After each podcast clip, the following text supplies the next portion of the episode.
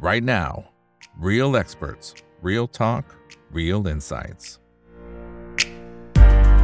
สวัสดีครับ สวัสดีเพื่อนๆนักลงทุนทุกคนนะครับ นี่คือ right now บายอีกบรรพททุกเรื่องที่นักลงทุนต้องรู้นะครับ แล้วสำหรับวันนี้เรื่องที่เราต้องรู้นะครับ คือทั้งเรื่องของราคายาง ราคาปาล์มนะครับ แล้วก็ วิสัยทัศน์ของผู้บริหารที่ทำธุรกิจนี้นะครับซึ่งต้องบอกว่าตอนนี้มาแรงมากๆ แล้วก็วันสองวันที่ผ่านมาราคาหุ้นก็ทำ all time high ทำจุดสูงสุดใหม่ ถึงแม้ว่าจะเข้ามาในตลาดหลักทรัพย์ได้ไม่นานไม่กี่เดือนเท่านั้นเองนะครับตอนนี้ร้อนแรงมากๆเลยนะครับเดี๋ยวจะกลับมาพูดคุยกันนะครับสำหรับในช่วงแรกนี้นะครับท่านไหนก็ตามที่อยากจะเข้าร่วมโครงการไม่อยากให้พลาดเลยนะครับกับสบายโตและตลาดหลักทรัพย์แห่งประเทศไทยนะครับชวนนักลงทุนเข้าร่วมโครงการสบายโต Game of Trade 2023 นะครับร่ายเวทเทรดหุ้นให้เป็นโปรนะครับ การแข่งขันเทรดหุ้นผ่านโปรแกรม Streaming Click to Win อันนี้ถือว่าเป็นโปรแกรมพื้นฐานของการเทรดหุ้นนะครับที่จะทำให้การเทรดนั้นสนุกมากยิ่งขึ้นด้วยนะครับด้วยการนำรูปแบบของเกมเนี่ยเข้ามาประยุกต์ใช้นะครับชิงเงินรางวัลพร้อมถ้วย แล้วก็ของรางวัลทั้งหมดนะครับรวมมูลค่ากว่า 1 0 0 0 0แสนบาทโอ้โหเพราะฉะนั้นไม่อยากให้พลาดเลยนะครับ ตลอดโครงการอันนี้ดีมากครับ จะมีการจัดไลฟ์สดๆนะครับให้ความรู้เกี่ยวข้องกับการเทรดหุ้นจาก Wizard Master นะครับโดยผู้เข้าแข่งขันก็สามารถเลือกได้นะจะเลือกทั้ง House นะครับหรือว่า Master ที่ต้องการอยู่ได้นะครับไม่ว่าจะเป็น House of Thunder นะครับก็เป็น Master Ken จากเพจอ่านใจรายใหญ่ด้วยราคาและ Volume นะครับ by PV Trader House of Cyclone ก็ได้นะครับ Master กุ๊กจากเพจแกะกราฟกับกุ๊กนะครับแล้วก็ House of Lava Master รัฐจากเพจ Stock Rookie นะครับแล้วก็เป็นผู้เชี่ยวชาญจาก Super Trader Republic นะครับคุณสมบัติง่ายมากครับ ขอแค่ผู้เข้าแข่งขันนั้นอายุ 18 ปีขึ้นไปนะ แล้วก็มีบัญชีประเภทที่เป็น cash balance กับทางฝั่งของสบายโตนะครับ ก็สามารถสมัครได้แล้วนะครับ โดยสามารถเข้าไปดูรายละเอียดเพิ่มเติม แล้วก็สมัครได้ที่ www s b i t o co th game of trade นะครับ เปิดรับสมัครตั้งแต่วันนี้ถึงวันที่ 10 มีนาคม 2566 ไม่อยากให้พลาดนะครับ เป็นโอกาสที่ดีครับ เอาละครับสำหรับในช่วงนี้นะครับ ขออนุญาตเรียนเชิญทางด้านของคุณนุชครับ คุณสินีนุช โกกนุทาภรณ์กรรมการผู้จัดการบริษัทไทยอีสเทิร์นกรุ๊ปโฮลดิ้งส์จำกัดมหาชนตัวย่อคือ TEGH ครับนะครับสวัสดีครับคุณนุชครับผม สวัสดีค่ะ คุณอีกสวัสดีค่ะทุกท่าน ครับตั้งแต่ตอนก่อนที่จะเข้าตลาดหลักทรัพย์นะครับก็มีโอกาสได้เรียนสอบถามทางด้านของคุณนุชนะครับแล้วก็เล่าให้ฟัง business model ต่างๆ หลายคนก็ตื่นเต้นมากนะครับเสียงตอบรับดีมากๆเลยนะครับแล้วพอเข้าตลาดก็เป็นอย่างนั้นจริงๆนะครับราคาหุ้นก็มีไซด์เวย์ช่วงหนึ่งนะครับแต่ตอนนี้โอ้โหร้อนแรงมากนะครับทำจุดสูงสุดใหม่นะครับแล้วก็ดู Market Cap เนี่ยนะครับตอนนี้อยู่ที่ประมาณสัก 6,600 ล้านบาทนะฮะถือว่าสูงมากๆเลยทีเดียวนะครับ อยากให้คุณนุชเล่าให้ฟังถึงภาพรวม business model ก่อนเผื่อคนไหนที่เขาอาจจะไม่ได้ติดตาม จะได้เข้าใจเห็นภาพรวมครับค่ะของบริษัทของเรานะคะ เราก็จะเป็นผู้ผลิตในเรื่องของตัวปาล์มน้ำมัน แล้วก็ยางพารารายใหญ่ในพื้นที่ภาคตะวันออก แล้วก็เป็นผู้ผลิตพลังงานทดแทน แล้วก็การรับบริหารจัดการก๊าซอินทรีย์ รายใหญ่ในพื้นที่ EEC นะคะเราแบ่ง business model ของเราเนี่ยออกเป็น 3 กลุ่มธุรกิจหลัก ๆ ก็คือกลุ่มธุรกิจที่เป็นตัวยางพารา นะคะกลุ่มธุรกิจที่เป็นปาล์มน้ำมัน แล้วก็กลุ่มธุรกิจที่เป็นพลังงานทดแทน และการรับบริหารจัดการกากอินทรีย์ ซึ่งโมเดลธุรกิจของเราเองเนี่ยเรามีลักษณะของการเติบโตที่ผ่านมาเนี่ยทั้งเป็นการเติบโตแบบ organic growth ก็คือการขยายกำลังการผลิตตลอดระยะเวลา 30 ปีที่ผ่านมา แล้วก็มีโอกาสที่ในเรื่องของการมีการร่วมทุนกับพันธมิตรทางธุรกิจของเรานะคะไม่ว่าจะเป็นในส่วนของตัว Sumitomo Rubber Industries จากประเทศญี่ปุ่น แล้วก็ในส่วนของตัว Sime Darby Oil ของประเทศมาเลเซียทำให้ปัจจุบันนี้เองเนี่ยเราเป็นบริษัทที่มีทั้งพันธมิตรทางธุรกิจ มีในเรื่องของตัววัตถุดิบ แล้วก็มีโรงงานนะคะที่แปรรูปในส่วนของตัวยางพาราและปาล์มน้ำมันเนี่ยที่กระจายตัวอยู่ในภาคตะวันออก แล้วก็ภาคตะวันออกเฉียงเหนือค่ะ อืมอืมครับผม อ่าโอเคนะครับมีท่านนี้บอกว่าราคาจะไปเท่าไหร่อันนี้อันนี้ตอบไม่ได้นะครับ ราคานะฮะราคานั้นต้องขึ้นอยู่กับ Mr. Market นะครับ คุณเป็นไทยทักทายเข้ามาคุณปาล์มนะฮะส่งสติกเกอร์เข้ามาคุณอัครรัตน์เข้ามาด้วยนะครับ โอเคนะครับ ทีนี้พอราคามันขึ้นมาขนาดนี้นะครับถ้าเป็นในมุมของคุณนุชเองคิดว่ามันนักลงทุนเนี่ยเขาให้คุณค่ากับมุมไหนเขาคาดหวังในมุมไหนทำไมราคามันถึงร้อนแรงขนาดนี้ครับก็เอออาจจะเป็นที่ว่าประเด็นแรกเลยเนี่ยในเรื่องของผลประกอบการของบริษัทนะคะเราได้มีการหลังจากที่เราเข้าตลาดไปในวันที่ 30 กันยายนเนี่ยเราก็ได้มีโอกาสที่ออฟเดย์ครั้งที่1เนี่ยในตอนไตรมาสสามแล้วก็ได้มีการประกาศผลในเรื่องของผลประกอบการก็ สามารถที่จะเป็นไปตามที่เราได้มีเปิดเผยไว้ในตอนที่เราทำไฟลิ่งนะคะ แล้วก็มีโอกาสที่ได้รับต้อนรับนักลงทุนนะคะที่ได้มาวิสิตที่บริษัท แล้วก็ทางนักลงทุนเนี่ยก็ได้มีความเข้าใจในตัวธุรกิจของบริษัทเรามากขึ้น เรามีการสื่อสารช่องทางในเรื่องของการสื่อสารกับนักลงทุนมากขึ้นนะทำให้เข้าใจว่านักลงทุนเองเนี่ยก็จะเข้าใจภาพของทางไทยอีสเทิร์นที่ว่าทาง TEGH เราเองเนี่ยมีความแตกต่าง จากตลาดปัจจุบันนะคะไม่ว่าจะเป็นในทั้ง sector ยาง sector ปาล์มอย่างไร แล้วก็ประกอบกับว่าแผนที่เราทำเอาไว้เนี่ยเรามีการทำในส่วนของตัว sustainable model นะคะมาอย่างยาวนาน แล้วก็เราถือว่าปัจจุบันนี้เองเนี่ยเราเป็นผู้นำในเรื่องของการผลิต sustainable material นะคะเป็นผู้นำทั้ง sustainable material ทั้งในด้านของเรื่องยางพาราแล้วก็ปาล์มน้ำมันนะคะตรงนี้เนี่ยก็จะเป็นจุดแข็ง เพราะว่ากลุ่มลูกค้าของเราเองเนี่ยซึ่งเป็นกลุ่มลูกค้าที่เป็น leading ไม่ว่าจะเป็น ยางล้อที่เป็นผลิตพรีเมียมคุณภาพที่เป็น top 20 แบรนด์ของโลกนะคะก็เป็นกลุ่มลูกค้าของเรานะคะหรือว่าจะเป็น sector ที่ต้องการในเรื่องของตัวสินค้าที่มีมาตรฐานความยั่งยืน ซึ่งเราคือผู้ตอบโจทย์นะคะในเรื่องของมาตรฐานความยั่งยืน ในปัจจุบันนี้ทั้งสินค้ายางพาราและปาล์มน้ำมันค่ะ อืมครับอ่าโอเคนะครับอ่าทีนี้ท่านนี้ถามพอดีเลยครับว่าแล้วแตกต่างจากเพื่อนๆในอุตสาหกรรมที่อยู่ในตลาดหุ้นในมิติไหนบ้างนะครับ พอดีเพิ่งมาติดตามค่ะค่ะก็จุดแตกต่างจุดแรกเลยเนี่ยคือบริษัทของเราเองเนี่ยเรามีทั้งธุรกิจที่เป็นตัวยางพาราปั๊มน้ำมันนะคะแล้วก็มีอีกธุรกิจหนึ่งซึ่งเป็นธุรกิจที่ตอนนี้เองเนี่ยพอร์ตในในในรายได้เนี่ยอาจจะยังไม่สูงมาก แต่ว่าเป็นธุรกิจที่มีโอกาสในการทำกำไร แล้วก็มีอัตราผลกำไรที่สูง ก็คือธุรกิจในเรื่องของการผลิตพลังงานทดแทนประเภทพลังงานชีวภาพ แล้วก็การรับบริหารจัดการกากอินทรีย์ ซึ่งตรงนี้เนี่ยปัจจุบันนี้เองเนี่ยเราทาร์เก็ตที่จะเป็นผู้รับกำจัดแล้วก็บริหารจัดการกากอินทรีย์รายใหญ่ในพื้นที่ EEC นะคะตอนที่เราเข้าไฟลิ่งไปเนี่ยเราก็มียื่นในเรื่องของแผนที่จะเติบโตนะคะซึ่งแผนเติบโตในปี 2022 ที่ผ่านมาเนี่ยเราก็ได้มีการขยายกำลังการผลิตยางแท่ง แล้วก็ได้มีการเริ่มที่จะลงทุนในเรื่องของการขยายการรับบริหารจัดการกากอินทรีย์นะคะ ซึ่งจะทำให้ธุรกิจตรงนี้เนี่ยมีการเติบโตนะคะจากในปีที่ผ่านมา แล้วก็เราก็สามารถที่จะผลิตแล้วก็สามารถ COD ได้ โดยที่ตัวการขยายกำลังการผลิตยางแท่งในปีที่ผ่านมาเนี่ยเรา COD ไปแล้วตั้งแต่ Q2 ปีที่แล้ว แล้วก็ในปีนี้เองเนี่ยเราก็จะมีการขยายเพิ่มขึ้นอีกนะคะในไตรมาส 3 ปีนี้ แล้วก็จะเป็น COD ปีหน้าสำหรับธุรกิจรับบริหารจัดการกากอินทรีย์เนี่ยเราก็จะมีการขยายกำลังการผลิต ทั้งตัวไบโอแก๊สทั้งในเรื่องของการรับบริหารจัดการกากอินทรีย์ แล้วก็การผลิตไฟฟ้าจากพลังงานทดแทน ซึ่งตรงนี้เองเนี่ยก็จะเป็นการขยายกำลังการผลิตเพื่อรองรับ การขยายกำลังการผลิตยางแท่งของเรา แล้วก็ ในปีถัดไปในปีหน้าเนี้เราจะมีในเรื่องของตัวไบโอแก๊สแล้วก็พลังงานส่วนเหลือที่สามารถที่จะขายให้กับผู้รับซื้อภายนอกได้ ก็จะทำให้เป็นการรับรู้รายได้เพิ่มเติม เข้ามาในกลุ่มธุรกิจของเรานะคะ แล้วก็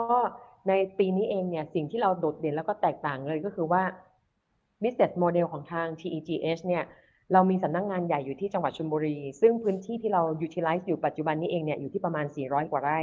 และพื้นที่ 400 กว่าไร่นี้เองเนี่ยทำให้เราเนี่ยสามารถที่จะเรามีทั้งโรงงานผลิตยางพาราอยู่ที่นี่ 3 แห่ง เรามีโรงงานผลิตน้ำมันปาล์มอยู่ที่พื้นที่ชลบุรีตรงเนี้ยอีก 2 โรงนะคะ แล้วก็มีบริษัทที่เป็นร่วมทุน แล้วก็ลูกค้าเนี่ยอย่างเช่นบริษัท GGC เนี่ยซึ่งเป็นผู้ผลิต oleochemical รายใหญ่ของประเทศไทยเนี่ยก็มาตั้งอยู่ในพื้นที่ของเรา แล้วก็เป็นผู้ เป็นลูกค้ารายหลักที่รับซื้อน้ำมันปาล์มแล้วก็น้ำมันเมล็ดในปาล์มจากเรา ซึ่งโมเดลธุรกิจของเราเองเนี่ยทำให้เราเนี่ยสามารถที่จะมีการเรียกว่า utilize นะคะก็คือใช้วัต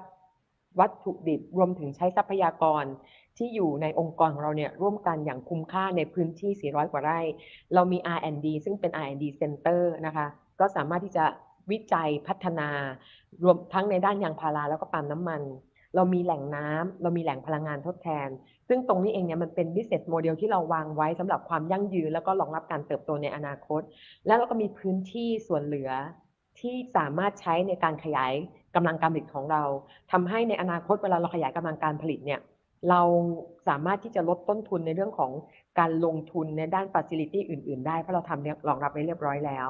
แล้วก็ส่วนที่แตกต่างอีกส่วนหนึ่งก็คือว่า กลุ่มลูกค้าของเราเนี่ยจะเป็นกลุ่มลูกค้าที่เป็นพรีเมียมไทยทั้งหมด เพราะฉะนั้นพอเป็นกลุ่มลูกค้าพรีเมียมไทยเนี่ยสิ่งที่ลูกค้าคาดหวังก็คือคุณภาพ แล้วก็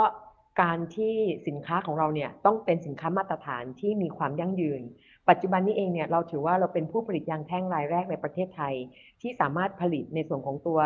FSC Rubber นะคะให้กับกลุ่มลูกค้ายางล้อนะคะแล้วก็เป็นผู้ผลิตรายแรกและรายเดียว ที่เป็นผู้ผลิตน้ำยางข้นมาตรฐานออร์แกนิกรับเบอร์ตามมาตรฐานของอเมริกา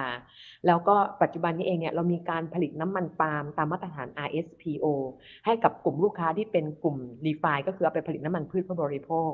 ในปีนี้นะคะเราจะมีออก Product ใหม่ ซึ่งเป็น Product ถ้าได้รับมาตรฐานในเรื่องของตัว ISCC ซึ่งจะใช้ในธุรกิจที่เป็นตัวพลังงาน ซึ่งตรงนี้เนี่ยจะเป็นข้อกำหนดใหม่ของทางยุโรปนะคะ ซึ่งตรงนี้เนี่ยก็จะเป็นสินค้าซึ่ง จะทำให้เราเนี่ยสามารถสร้างมูลค่าเพิ่มได้ อันนี้คือจุดเด่นหลักๆ ของทางไทอีสเทิร์นค่ะ อืมครับ แล้วเวลาคุณลูกค้าที่เขาสั่งมาเนี่ยครับ คือเขาเขาสั่งล่วงหน้านานสักแค่ไหนครับ ที่ล็อกล็อกตามสัญญาไว้ครับ ปกติการขายของเราเนี่ยจะแบ่งการขายเป็น 2 แบบนะคะ ก็คือการขายที่เราเรียกว่าเป็น long term contract ซึ่ง long term contract เนี่ยปกติแล้วลูกค้าเนี่ยจะเป็นสัญญาปีต่อปี โดยการที่ใช้ราคาเฉลี่ยของราคาตลาดที่สิงคโปร์เนี่ยเป็นฐานแล้วก็ ใช้ในการส่งมอบอาจจะ 1 เดือนหรือว่า 2 เดือนข้างหน้านะคะ อีกส่วนหนึ่งเนี่ยเราเรียกว่าเป็นขายแบบเป็นสปอตซึ่งขายแบบเป็นสปอตเนี่ยก็จะขึ้นอยู่กับ position ของบริษัท ณ ปัจจุบันนี้เองเนี่ยเป็นเข้าสู่ฤดูกาลของการปิดกรีดนะคะ เพราะฉะนั้นเวลาเข้าสู่ฤดูการปิดกรีดเนี่ยทางบริษัทเราเองเนี่ยเราจะเริ่มสต็อกในเรื่องของตัววัตถุดิบเอาไว้ แล้วก็ในการเปิดการขายณตอนนี้เองเนี่ยเราก็เริ่มเปิดการขายตอนนี้เดือนมีนาเนี่ยใกล้ใกล้ปิดแล้ว แล้วเราก็เปิดการขายของ Q2 เดือน 4 เดือน 5 แล้วนะคะ ซึ่งจังหวะนี้เองเนี่ยก็เป็นจังหวะซึ่งเรามีสต็อกเพียงพอ แล้วเราก็ใช้ในเรื่องของการ real-time monitoring ในการจัด balance เรื่องของความเสี่ยงทางด้านราคา เพราะฉะนั้นก็ทำให้เราเนี่ยสามารถที่จะรองรับสัญญา เฉพาะช่วงนี้นะคะ ล่วงหน้าได้ถึงเดือนพฤษภาแต่ในบางช่วงของปีโดยปกติแล้วเนี่ยเราจะรับล่วงหน้าประมาณไม่เกิน 3 เดือนค่ะ อืมครับอ่าเพราะฉะนั้นไอ้นี่เรื่องของตัวราคาถ้าบางช่วงที่ราคาอาจจะตกต่ำลงมาไอ้ตรงนี้จะช่วยได้นะครับในเรื่องของ cycle เหล่านี้นะครับโอเค คุณนานานะครับเขาบอกว่า 3 ธุรกิจที่ทำอยู่นะครับยางปาล์มนะครับแล้วก็พลังงานทดแทนเนี่ยมีการรับรู้รายได้เป็นแบบ seasonal ไหมครับ เป็น seasoning ไหมครับ ว่าไตรมาสไหนปกติอันไหนจะดีสุด แล้วรวมๆกันในภาพรวมมันจะเป็นอย่างไรนะครับ เออโดยปกติแล้วเนี่ยส่วนของตัวสินค้าเกษตรเนี่ยก็จะมีความเป็น seasonal อยู่บ้างนะคะเออส่วนของตัวยางพาราหลักๆ ที่เราทำเนี่ยก็เออจริง ๆ แล้วเนี่ยปริมาณการขายและการส่งมอบเราจะค่อนข้างสม่ำเสมอ แต่ที่จะมีการแตกต่างไปเนี่ยส่วนใหญ่จะเป็นอย่างเช่นช่วงไตรมาสแรกที่จะเป็นช่วงตรุษจีน ถ้ามีการหยุดยาวเราก็ต้องมีการชะลอเรื่องของการส่งมอบไปบ้าง ไตรมาสที่เป็นไตรมาสสี่นะคะที่ลูกค้ายุโรปจะมีการปิดช่วงคริสต์มาสยาว เราก็อาจจะต้องมีการเลื่อนไปส่งมอบในเดือนมกราคมมากขึ้น แต่โดยปกติแล้วเนี่ยลูกค้าของเราเนี่ยเนื่องจากเราขายตรงให้กับกลุ่มลูกค้าที่เป็นโรงงานยางล้อนะปกติก็จะมีในเรื่องของปริมาณเนี่ยจะค่อนข้างคงที่ แต่ว่าที่จะมีการผันผวนไปตามสถานการณ์จะเป็นเรื่องของราคามากกว่า นะคะแต่ทั้งนี้ทั้งนั้นเนี่ยเราก็จะบริหารความเสี่ยงตรงนี้โดยการที่ในเรื่องของการทำ real time monitoring อยู่แล้วเนี่ยเป็นทุกๆประจำวัน ส่วนของปาล์มน้ำมันเนี่ยจะเป็นสินค้าซีซันอลมากกว่าปาล์มอ่ายางพารา เนื่องจากว่าสินค้าปาล์มน้ำมันเนี่ยไม่สามารถเก็บวัตถุดิบไว้เพื่อรอการผลิตได้ปาล์มน้ำมันต้องมีการผลิตทันทีทันใดเพื่อที่จะรักษาความสดแล้วก็คุณภาพของผลผลิต เพราะฉะนั้นปาล์มน้ำมันเนี่ยจะขึ้นอยู่กับอันดับแรกคือฤดูกาลแล้วก็จะเป็นในช่วงของ seasonal ของการ ผลผลิตของตัวปาล์มน้ำมัน ซึ่ง season ของปาล์มอาจจะมีการเปลี่ยนแปลงไปในแต่ละปีขึ้นอยู่กับภูมิอากาศ อย่างเช่น บางปีเป็นเอลนีโญบางปีเป็นลานีญาจะทำให้ในเรื่องของตัวผลผลิตเนี่ยมีการขยับไตรมาสบ้างเล็กน้อย แต่ตรงนี้เนี่ยมันก็ขึ้นอยู่กับ seasonal seasonal ของปาล์มส่วนตัวพลังงานทดแทนเนี่ยจะไม่มี seasonal นะคะ จะขึ้นอยู่กับแค่ช่วงการที่โรงงานคู่ค้าของเราเนี่ย ปิด maintenance หรือว่าจะมีช่วงหยุดยาวตามเทศกาลต่างๆ ซึ่งตรงนั้นเนี่ยเพราะว่าวัตถุดิบที่เป็น organic waste เนี่ยเราก็จะเป็นการรับประจำทุกๆวัน ลูกค้าก็จะมีการส่งมอบให้เราทุกๆวันค่ะอืมอืมครับอ่าโอเค พอคุณนุชพูดถึงตัวราคา อันนี้อาจจะให้ความรู้อ่าจริง ๆ มีท่านหนึ่งก็ถามเข้ามาด้วยนะครับ จะได้จะได้เชื่อมเชื่อมกันไปเลยนะครับ ว่าไอตัวอย่างราคา ของอ่าทั้งยางแล้วก็ตัวปาล์มเนี่ยครับมันขึ้นอยู่กับปัจจัยอะไรบ้างที่เป็นปัจจัยเด่นๆนะครับแล้วก็แนวโน้มอุปสงค์อุปทานนะครับของทั้งสองส่วนอันนี้จากคุณนรีนะครับอ่าเป็นอย่างไรแนวโน้มทำไมในช่วงนี้มันถึงดีนะครับ แล้วในอนาคตต่อไปมันจะยังดีไหมในปีนี้ตลอดทั้งปีนะครับค่ะ ก็พยายามตอบให้ครบทุกคำถามนะคะครับเดี๋ยวไล่ไปทีละอันก็ได้เอ่อประเด็นแรกครับเลยค่ะเออจริง ๆ แล้วเนี่ยคือในปัจจุบันนี้เองเนี่ยมันก็เป็นช่วงที่เอ่อฤดูกาลเนี่ย ของยางพาราเนี่ยเป็นฤดูกาลเริ่มเข้าสู่ฤดูกาลปิดกรีดนะคะ ทางภาคตะวันออกเฉียงเหนือ ทางภาคตะวันออกเนี่ยก็เริ่มผลัดใบแล้วนะคะ แล้วก็เริ่มสวนเนี่ยก็จะเริ่มทยอยปิดกรีดแล้ว แล้วก็ทางใต้เองเนี่ยก็ทราบมาว่าทางใต้บางบางพื้นที่เนี่ยจะมีในส่วนของตัวโรคใบร่วงบางพื้นที่ แล้วก็เริ่มทยอยปิดกรีดในบางพื้นที่ เพราะฉะนั้นทุก ๆ ครั้งที่เวลาเข้าสู่ฤดูกาลปิดกรีดเนี่ย ราคายางก็จะขยับตัวสูงขึ้นโดยโดยโดยเฉลี่ยนะคะ ปัจจัยที่จะกระทบกับราคายางหลักๆ เลยเนี่ยก็คือขึ้นอยู่กับในเรื่องของตัว demand supply อันนี้คือตัวหลักๆนะคะแล้วก็อาจจะมีผลข้างเคียงอย่างเช่นราคาพลังงาน ราคาน้ำมัน เพราะว่าสินค้าที่ทดแทนตัวยางธรรมชาติเนี่ยก็คือยางสังเคราะห์ และราคายางสังเคราะห์เนี่ยก็จะไปผันกับผันแปรกับราคาของตัวน้ำมันดิบนะคะแล้วก็อาจจะเป็นหลักๆ ก็อาจจะเป็นในเรื่องของตัวการที่ ตลาดนะคะ อย่างเช่นตลาดจีน ตลาดญี่ปุ่น แล้วก็ตลาดสิงคโปร์นะคะ ซึ่งจะมีตลาดล่วงหน้านะคะ แล้วก็ตัวตลาดล่วงหน้าเนี่ยก็โดยหลักๆเนี่ยก็จะมีการเก็งกำไรของนักลงทุนหรือว่าผู้ที่เข้าไปเก็งกำไรในตลาดทำให้ตรงนี้ก็จะเป็นปัจจัยปัจจัยหนึ่งที่ทำให้ราคายางเนี่ยมีความผันผวนนะคะ แต่ทั้งนี้ทั้งนั้นเนี่ยสิ่งที่สิ่งที่ราคายางเนี่ยจะ จะผันแปรแล้วก็จะทำให้เราเนี่ยมั่นใจว่าเอ๊ะราคายางเนี่ยจะมีแนวโน้มขึ้นหรือว่าเอ่อจะมีความมั่นคงในเรื่องของตัว supply หรือว่า demand มากน้อยแค่ไหน เราจะดูในส่วนของตัวธุรกิจยานยนต์เป็นหลัก เพราะว่าอืมยางพาราเนี่ยมากกว่า 80%เนี่ยจะไปใช้ในธุรกิจยานยนต์ เพราะฉะนั้นณทุกวันนี้เนี่ยที่ราคายางขยับตัวสูงขึ้นมาเนี่ยปัจจัยหลักแรก ๆ เลยก็คือ อุตสาหกรรมยานยนต์มีการเติบโตนะคะแล้วก็รถยนต์ EV ที่มีการเติบโตอย่างต่อเนื่อง แล้วก็นโยบายของแต่ละประเทศเนี่ยยังสนับสนุนการใช้รถยนต์ EV อยู่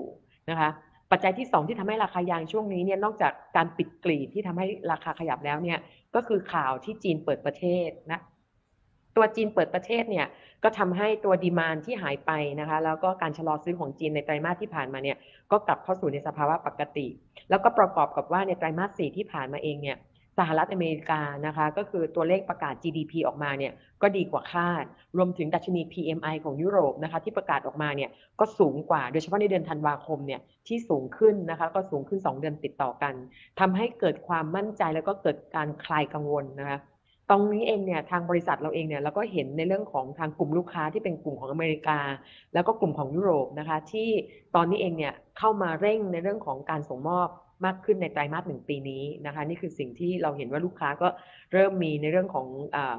การกระเตื้องขึ้นในเรื่องของการผลิต แล้วก็ตลาดที่ปัจจุบันนี้เองเนี่ยเป็นตลาดซึ่งมีการเติบโตอย่างต่อเนื่องเลยก็คือตลาดอินเดีย ตลาดอินเดียก็มีการเติบโตอย่างต่อเนื่อง แล้วก็คาดว่าในปี 66 นี้เนี่ยก็ยังเติบโตขึ้นไปนะคะก็อันนี้ก็จะเป็นปัจจัยเชิงบวกที่กระทบกับในส่วนของตัวราราคายางพารา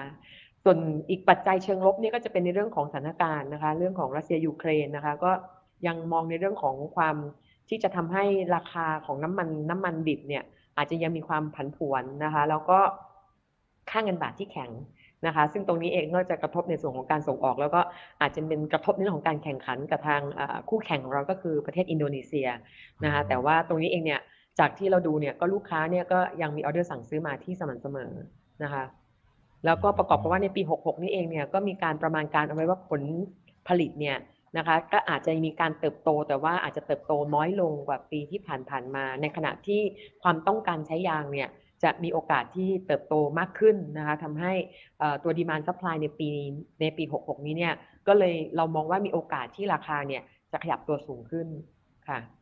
อืมครับอ่าครับผมโอเคนะครับอ่าสวัสดีทักทาย 950 ท่านนะครับยังไงกดไลค์กดแชร์ทุกช่องทางด้วยนะครับ TikTok YouTube อย่าลืมไป Follow นะครับโอเค คุณนานานะครับบอกว่าถือหุ้นอยู่นะคะนะฮะฟังคุณนุชพูด business model ช่วง IPO นะครับจากรายการของเรานี่แหละครับ น่าสนใจมากค่ะ ชอบแนวความคิดการทำธุรกิจแบบยั่งยืนนะครับใช้วัตถุดิบในไทยช่วยเหลือเกษตรกรไทยเอาใจช่วยนะคะสู้ๆแล้วก็ส่ง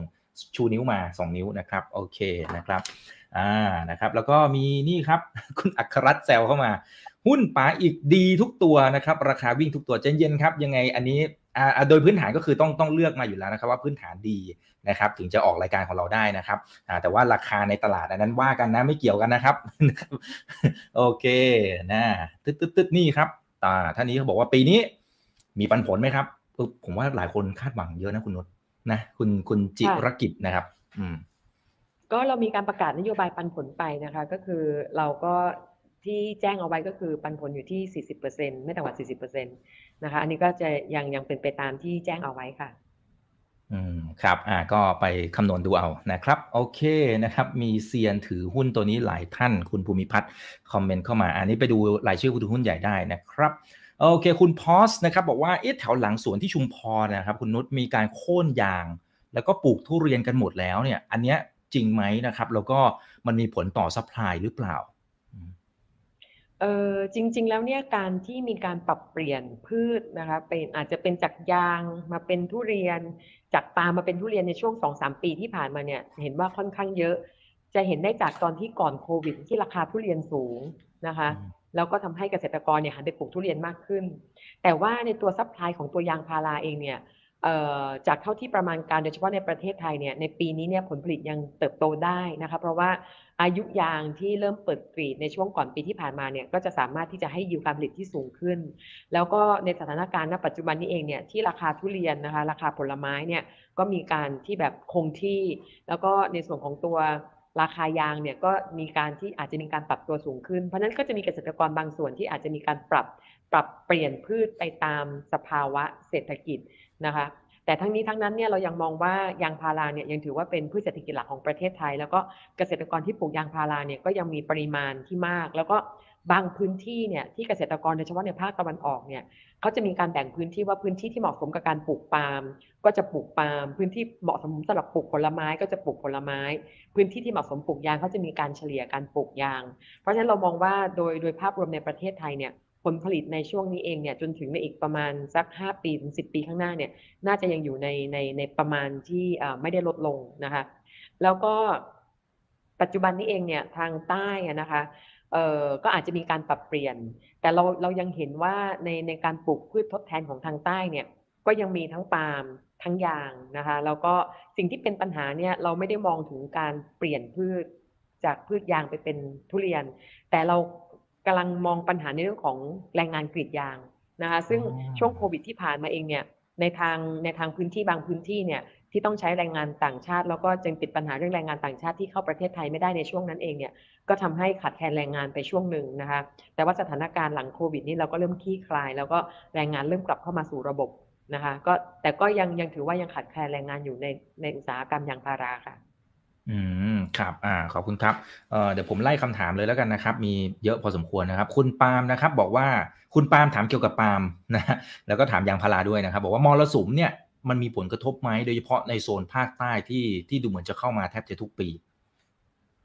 เออก็เข้ามาทุกปีอะนะคะมันก็เป็นลักษณะปกติของสภาวะภูมิอากาศของทางภาคใต้นะคะ แล้วก็บางปีเนี่ยที่เข้ามาเยอะผิดปกติเนี่ยก็จะทำให้พื้นที่น้ำท่วม เพราะฉะนั้นเนี่ยจะเห็นได้ว่าบางครั้งเนี่ยอย่างโดยเฉพาะช่วงที่แบบน้ำท่วมทางภาคใต้ ราคายางก็จะมีการขยับตัวสูงขึ้นนะคะหรือว่าในช่วงที่ทางภาคใต้เนี่ยเกิดปัญหาอย่างเช่นเอ่อฝนที่มรสุมเข้าทั้งฝั่งอ่าวไทย ทั้งฝั่งอันดามันนะคะซึ่งในโดยเฉพาะในปีนี้เองเนี่ยก็จะส่งผลที่ทำให้ทางเอ่อใบยางเนี่ยเกิดร่วงเร็วขึ้นนะคะแล้วก็ผลผลิต ทำให้ราคาที่สูงขึ้นณปัจจุบันนี้เองเนี่ยก็ส่งผลมาจากสภาวะอากาศที่ทางภาคใต้ที่มีการมรสุมเข้าเช่นเดียวกัน แล้วก็ในปีนี้เนี่ยในปีที่ผ่านมาจะเห็นได้ว่ามันเป็นปรากฏการณ์ซึ่งมันเป็นลานิญานะคะซึ่งทำให้สวนปาล์มเนี่ยมีความสมบูรณ์นะคะ แต่ว่าในปลายปีนี้เองเนี่ยเราเราประมาณการเอาไว้ว่าโดยเฉพาะพอก้าวเข้าสู่ไตรมาสสามไตรมาสสี่เนี่ยอาจจะเกิดปรากฏการณ์ของตัวเอลนิโยซึ่งปรากฏการณ์เอลนิโยนี่เองเนี่ยจะไปส่งผลถึงปริมาณผลผลิตที่จอกในปีหน้า อันนี้เราก็มีการประมาณการเรื่องของตัว supply chain ของทางบริษัทเอาไว้ ข้อดีก็คือว่าเราเองเนี่ยเราอยู่ในพื้นที่ภาคตะวันออกทำให้เราเนี่ยสามารถที่จะ sourcing raw mat เนี่ยได้ทั้งในภาคตะวันออกภาคตะวันออกเฉียงเหนือแล้วก็ทางภาคใต้รวมถึงภาคตะวันตกนะทำให้เราเนี่ยสามารถที่จะแบบ มีผลผลิตแหล่งวัตถุดิบที่สามารถที่จะเอ่อ supply เข้ามาเนี่ยในทุกภูมิภาคของประเทศไทยค่ะ อืมครับ อ่า เพราะฉะนั้นเห็นความเสี่ยงเหล่านี้อยู่แล้วนะครับนะฮะสบายใจได้นะนะครับ คุณนานะครับบอกว่าเอ่อเศรษฐกิจนะครับ ทางฝั่งของอเมริกายุโรปเนี่ยดูจะถดถอยนะชะลอลงมาเนี่ย อันนี้มันมีผลต่อความต้องการไหมนะครับ อืม จริง ๆ เนี่ยผลชะลอของทางอเมริกาก็ยุโรปเนี่ยเราเห็นผลชัดเจนตั้งแต่ไตรมาสสามแล้วก็ไตรมาสสี่ที่ผ่านมานะคะแต่ว่าเนื่องจากว่าสินค้าของทางเราเองเนี่ยเป็นสินค้าซึ่งเราอยู่ในกลุ่มพรีเมียมมาร์เก็ตแล้วก็เป็นกลุ่มที่ลูกค้าเนี่ยมีความต้องการใช้โดยเฉพาะวัตถุดิบที่มี sustainable material certificate นะคะทำให้ที่เราเห็นเนี่ยก็คือว่าลูกค้าเนี่ยมีการชะลอ แต่ว่าอย่างของทางบริษัทเราเองเนี่ยเรายังได้รับคำสั่งซื้อจากลูกค้านะคะ ของเราเองเนี่ยเราได้รับความลูกค้าเนี่ยขอแค่ชะลอในการส่งมอบจากเดือนหนึ่งไปเป็นเดือนสองนะคะ แต่ว่าตอนนี้เองเนี่ยลูกค้าก็เริ่มกลับมา จากที่แจ้งว่าในไตรมาสสี่ที่ผ่านมาเนี่ยเราเห็นสัญญาณที่เริ่มดีขึ้น เศรษฐกิจที่ว่าหดตัวมากๆในไตรมาสสามหรือว่าตอนต้นไตรมาสสี่เนี่ยพอเดือนธันวาเนี่ยทั้งยุโรปทั้งอเมริกาเนี่ยเเริ่มมีตัวเลขที่ออกมาแล้วเนี่ยดีกว่าประมาณการนะคะแล้วก็ในไตรมาสหนึ่งปีนี้เองเนี่ยเราเริ่มเห็นลูกค้าเนี่ยกลับมา ในเรื่องของอยืนยันแล้วก็เร่งรัดการส่งมอบให้เร็วขึ้น อันนี้ก็ถือว่าเป็นสัญญาณที่ดีค่ะ อืมครับ อ่าโอเคครับ คุณพีนะครับ บอกว่าแล้วถ้ามันเป็นช่วงที่ราคายางแล้วก็ราคาปาล์มตกต่ำสมมุติเป็นขาลงซึ่งในอดีตที่ผ่านมาก็เคยเจอแบบนั้นนะครับ ทางผู้บริหารมีวิธีการบริหาร แล้วก็เรื่อง Inventory มันมีโอกาสที่จะถูกบุ๊กเป็น Inventory loss ไหมหลักการเป็นอย่างไรครับเออปกติแล้วเนี่ยเออช่วงที่ราคามีการ ช่วงราคาขาลงนะคะเออวัตถุดิบเนี่ย ถ้ามันจะถูกเป็นบันทึกเป็น inventory loss เนี่ยส่วนใหญ่ มันจะเกิดจากสองเหตุการณ์ก็คือว่าสินค้าวัตถุดิบที่เรามีเนี่ย เรายังไม่ได้ขายเอาไว้ ถ้ายังไม่ได้ขายเนี่ยก็ต้องไปรับรู้ส่วนต่างของราคาหน้าสต็อกคงเหลือนะคะ แล้วอีกอันนึงเนี่ยถ้าจะบันทึกเป็น inventory loss เนี่ยอีก สาเหตุหนึ่งก็คือเกิดจากการคอนโทรลของบริษัทที่ไม่สามารถคือในการ control ตัวตัดสต็อกวัตถุดิบแล้วเนี่ยเกิดเป็นสต็อกขาด อย่างนั้นเนี่ยเราอาจจะต้อง book เป็น inventory loss แต่สิ่งที่บริษัทเราได้มีการวางแผนป้องกันความเสี่ยงไว้ก็คือว่า ในส่วนของตัวการ control inventory เนี่ย เราจะมีการตัดสต็อกนะคะเป็นประจำทุกๆวัน แล้วก็จะมีการตรวจนับนะคะทุกๆเดือน เพื่อเป็นการป้องกัน stock loss หรือว่าสูญหายจากการจัดเก็บ หรือว่าสูญหายจากการรับซื้อนะคะสำหรับวัตถุดิบที่เรามีเหลือนะคะถ้าสมมติว่าเรามีวัตถุดิบเนี่ยเราจะใช้วิธีการบริหารแบบ real time monitoring ก็คือว่าเวลารับรับซื้อวัตถุดิบเข้ามาเนี่ยเราก็จะมีการทำสัญญาขายนะคะเพื่อที่จะเป็นการ balance ในเรื่องของตัวราคา แต่ว่า ในการส่งมอบเนี่ยบางครั้งที่อาจจะเกิดอย่างยกตัวอย่างเช่น เราทำสัญญาซื้อวัตถุดิบมาในเดือนหนึ่งเราทำสัญญาขายแล้วในเดือนหนึ่งแต่ถ้าสมมติว่าบางครั้งลูกค้าชะลอไปขายในเดือนสองแล้วก็เรารับวัตถุดิบใหม่ในไตรมาสสองตรงเนี้ยมันอาจจะทำให้ตัวต้นทุนของวัตถุดิบ อาจจะต้องมีการเฉลี่ยตามวัตถุดิบใหม่ที่เรารับเข้านะคะแต่จริง ๆ แล้วเนี่ยเรามีการ balance เอาไว้หมดแล้ว ขึ้นอยู่กับระยะการส่งมอบของลูกค้าว่าจะส่งมอบตรงไตรมาสหรือเปล่า นะซึ่งตรงนี้อาจจะมีการทำให้การรับรู้กำไรขาดทุนเนี่ยอาจจะต้องไป balance จาก inventory ที่เข้ามาใหม่นะคะอ่าครับอ่าโอเคครับเคลียร์ครับ คุณสุนิดาบอกว่าเรียนสอบถามผู้บริหารนะครับ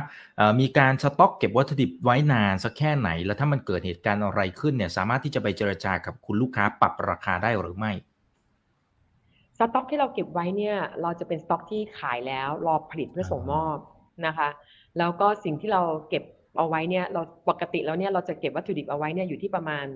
ไม่เกิน 90 วัน 90 วันในที่นี้เนี่ยก็คือจะเป็นวัตถุดิบซึ่งบางบางเกรดเนี่ยเราต้องมีการเอจจิ้งนะคะเอจจิ้งวัตถุดิบเพื่อให้ได้คุณภาพที่ลูกค้าต้องการนะแต่ว่าปกติแล้วเนี่ยเราจะไม่เก็บเกิน 90 วัน เพราะว่าการที่เก็บระยะนานเกินไปเนี่ยมันก็จะส่งผลกระทบถึงคุณภาพวัตถุดิบเช่นเดียวกัน ตรงนี้เราก็จะมีการมอนิเตอร์ในเรื่องของตัว Inventory ของบริษัทค่ะ อืมครับ อ่าโอเคนะครับเอ่ออันนี้ก็น่าสนใจนะครับเขาบอกว่าอย่างในบ้านเราเนี่ยยังปลูกยางพาราเยอะนะครับเอ่อแต่ทำไมมาเลเซียดูจะไม่สนับสนุน แต่ก็ไปสนับสนุนฝั่งปาล์มซะมากกว่า มันเป็นเหตุผลอะไรแล้วสุดท้ายเราต้อง move ไปทางนั้นหรือไม่เออของอินโดนีเซียของมาเลเซียเนี่ยจริง ๆ แล้วเขาเปลี่ยนจากยางพาราไปเป็นปาล์มน้ำมันเนี่ย ตั้งโอ้นานแล้วใช่ตั้ไหมงแต่ก่อนวิกฤตสับพลาม ใช่ตั้งแต่ก่อนวิกฤตซับไพรม์ช่วงนั้นที่ราคายางพาราตกต่ำแล้วก็ทางอินโดทางมาเลเซียเนี่ยเขาผัน strategic ของประเทศเขาเนี่ยไปเป็นผู้ผลิต oleochemical แล้วก็การเป็นผู้ผลิตปาล์มน้ำมัน แล้วก็แปรรูปปาล์มน้ำมันรายใหญ่ของโลกนะคะทำให้ในประเทศอินโดนีเซียในประเทศมาเลเซียเนี่ยก็ได้มีการพัฒนาสายพันธุ์ปาล์มน้ำมัน แล้วก็ส่งเสริมการปลูกปาล์มน้ำมัน แล้วก็มีโรงงานปาล์มน้ำมันขนาดใหญ่ นะคะโดยเฉพาะ Sime Darby นะคะอยู่ที่ประเทศมาเลเซีย ซึ่งตรงนั้นเนี่ยมันเป็นลักษณะของตัว strategic move ของตัวประเทศ แล้วก็การที่มาเลเซียทำทำแบบนี้เนี่ยทำให้อุตสาหกรรมต่อเนื่องจากปาล์มน้ำมันของมาเลเซียเนี่ยเป็นอุตสาหกรรมที่ใหญ่มาก แล้วก็สร้างมูลค่าเชิงเศรษฐกิจที่สูงมากนะคะ ของประเทศไทยเราเองเนี่ยเราเป็นผู้ผลิตปาล์มน้ำมันเนี่ยอันดับ 3 ของโลก แต่ว่าสัดส่วนของเราเนี่ยเป็นสัดส่วนคือมาเลเซียกับอินโดนีเซียปาล์มน้ำมันของเขาเนี่ยก็กินแล้วประมาณ 80กว่าเปอร์เซ็นต์ของประเทศไทยเนี่ยอยู่ไม่เกิน 5เปอร์เซ็นต์เพราะฉะนั้นเนี่ยการที่เราเนี่ยจะผันตัวไปเป็นไปเป็นผู้ผลิตเปลี่ยนจากยางพาราไปเป็นปาล์มน้ำมันตามมาเลเซียเนี่ยจะค่อนข้างยาก เพราะว่า มาเลเซียปัจจุบันนี้เขาเป็นผู้นำในเรื่องของการแปรรูปการทำโอเรโอเคมีคอลต่างๆ ไปแล้ว ถ้าเราจะไปเปลี่ยนตรงนี้เนี่ยมันก็จะต้องไปแข่งขันกับอุตสาหกรรมที่มีความแข็งแรง แล้วก็รัฐบาลมาเลเซียสนับสนุนอยู่ ขณะเดียวกันเองเนี่ยปริมาณวัตถุดิบที่ประเทศไทยมีเนี่ยยังไม่เพียงพอที่จะทำให้ประเทศไทยเนี่ยก้าวสู่การเป็นผู้นำในเรื่องของตัวตลาดปาล์มน้ำมันโลกนะคะแล้วก็ประเทศไทยเองเนี่ยมี supply chain ของยางพารา ที่เข้มแข็งกว่า เพราะว่าเรามีโรงงานยางล้อหลาย ๆ โรงงานนะคะที่มาตั้งในประเทศไทย ไม่ว่าจะเป็นแบรนด์ทั้งยุโรปแบรนด์อเมริกา แล้วก็ล่าสุดที่เข้ามาเยอะช่วงโควิด ก็คือแบรนด์จีน เพราะฉะนั้นเนี่ยเรามี supply chain ที่เข้มแข็งกว่า คิดว่าในอนาคตที่จะเปลี่ยนไปเป็นตามมาเลเซียจะค่อนข้างต่ำนะแล้วก็อีกอย่างหนึ่งเนี่ยประเทศไทยเราเองเนี่ยเราส่งเสริมในเรื่องของนโยบายการแปรรูปยางพารามากกว่า แล้วก็รวมถึงเกี่ยวกับยานยนต์ Detroit of Asia รวมถึงการที่จะเป็นในเรื่องของตลาดรถยนต์ EV ของของโลกอะไรอย่างเงี้ยทำให้เรามองว่าจริง ๆ แล้วเนี่ยประเทศไทยเนี่ยส t r a t e g i ของประเทศเนี่ยจะมุ่งเน้นไปทาง supply chain ของยางพารา แล้วก็คาดว่าจะไม่เป็นไปตามของมาเลเซียค่ะ อืมครับอ่าโอเคครับ เป็นความรู้ดีๆนะครับ จะได้เข้าใจภาพรวมทั้งหมดนะครับโอเค นี่เผื่อแป๊บเดียวนี้เราคุยกันเกือบครึ่งชั่วโมงแล้วนะครับอาจจะขออีกสัก1นถึงสองคำถามนะครับเออเพลินมากนะฮะเออคุณกวินบอกว่าจากการที่จีนเขาผ่อนคลายล็อกดาวน์แล้วก็เปิดประเทศเนี่ย นาทีนี้เลยนะครับ บริษัทเห็นยอดออเดอร์เข้ามาชัดๆ แล้วหรือยังนะครับอ๋อเออออเดอร์จากจีนเนี่ยเราเราต้องแจ้งอย่างนี้ก่อนนะคะว่าเรามีสัดส่วนการขายจีนที่น้อยมากนะคะอยู่ที่ประมาณ5%นะคะแต่ว่าออเดอร์จากจีนที่มาเนี่ยเราเริ่มเห็นในเรื่องของการการที่เอ่อเป็นจีนที่อยู่ในประเทศไทยที่มีการเพิ่มออเดอร์แล้วก็มีการผลิตอย่างต่อเนื่องอยู่แล้วนะคะ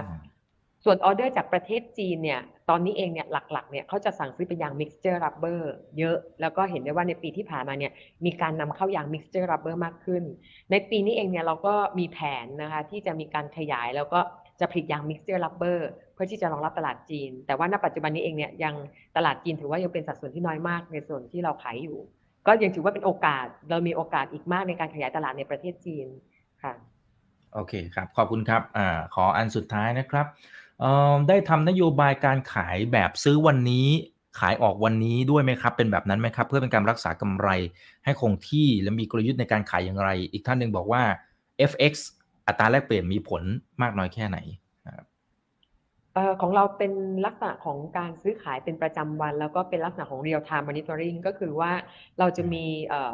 การ control ในเรื่องของการซื้อประจำวัน แล้วก็ การทำแผนการขายประจำวัน ก็จะมีทีมที่เป็นทีม marketing เนี่ยมอนิเตอร์ในเรื่องของวัตถุดิบเข้าแล้วก็การขายออกทุกๆวันนะคะส่วน FX เนี่ย FX ถือว่าค่อนข้างมีผลกับในเรื่องของการส่งออก แล้วก็ความสามารถในการแข่งขันของประเทศไทย ไม่ใช่เฉพาะแค่บริษัทเรา เรามองว่าเป็นความสามารถการแข่งขันทางด้าน export ของประเทศนะซึ่งปัจจุบันนี้เองเนี่ยก็ อัตราค่าเงินบาทเนี่ยก็จะแข็งค่ากว่าอัตราที่แข็งขึ้นเนี่ยก็จะแข็งมากกว่าของอินโดนีเซียเล็กน้อยทำให้ราคายางของเราเองเนี่ยในปัจจุบันนี้ก็จะสูงกว่าอินโดนีเซียเล็กน้อยแต่เรามองว่าตรงนี้เองเนี่ยยังไม่ได้เป็นปัญหา เพราะว่าลูกค้าเนี่ยยังมีความเชื่อมั่นในส่วนของตัวคุณภาพยางจากประเทศไทย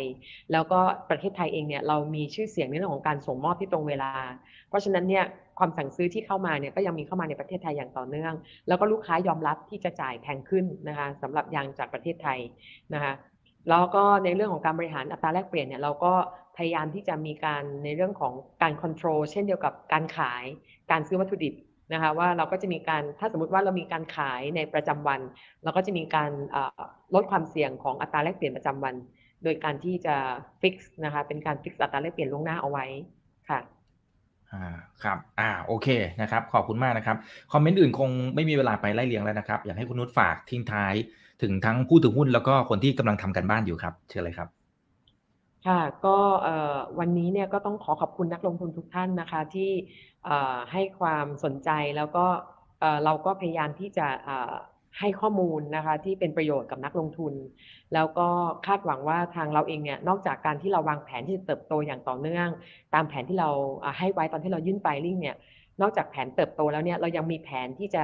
มีการสรรหาพันธมิตรทางธุรกิจ ซึ่งณปัจจุบันนี้เองเนี่ยก็มีโอกาสที่จะได้เจรจานะคะการค้ากับทั้งพันธมิตรปัจจุบัน แล้วก็พันธมิตรที่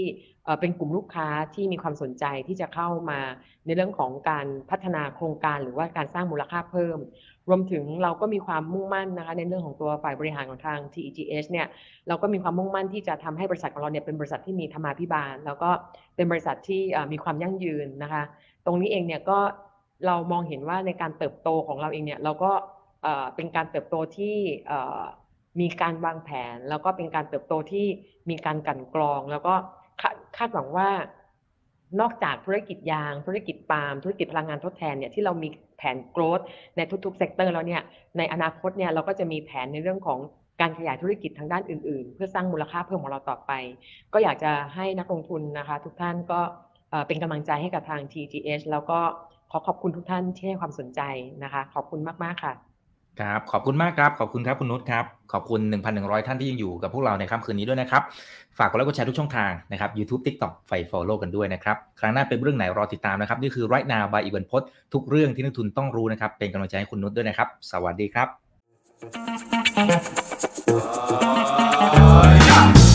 ถ้าชื่นชอบคอนเทนต์แบบนี้อย่าลืมกดติดตามช่องทางอื่นๆด้วยนะครับ ไม่ว่าจะเป็น Facebook, YouTube, Line Official, Instagram และ Twitter จะได้ไม่พลาดการวิเคราะห์และมุมมองเศรษฐกิจ และการลงทุนดีๆ แบบนี้ครับ อย่าลืมนะครับว่าเริ่มต้นวันนี้ดีที่สุด ขอให้ทุกท่านโชคดี และมีอิสรภาพในการใช้ชีวิต ผม อีกบรรพธนาเพิ่มสุขครับ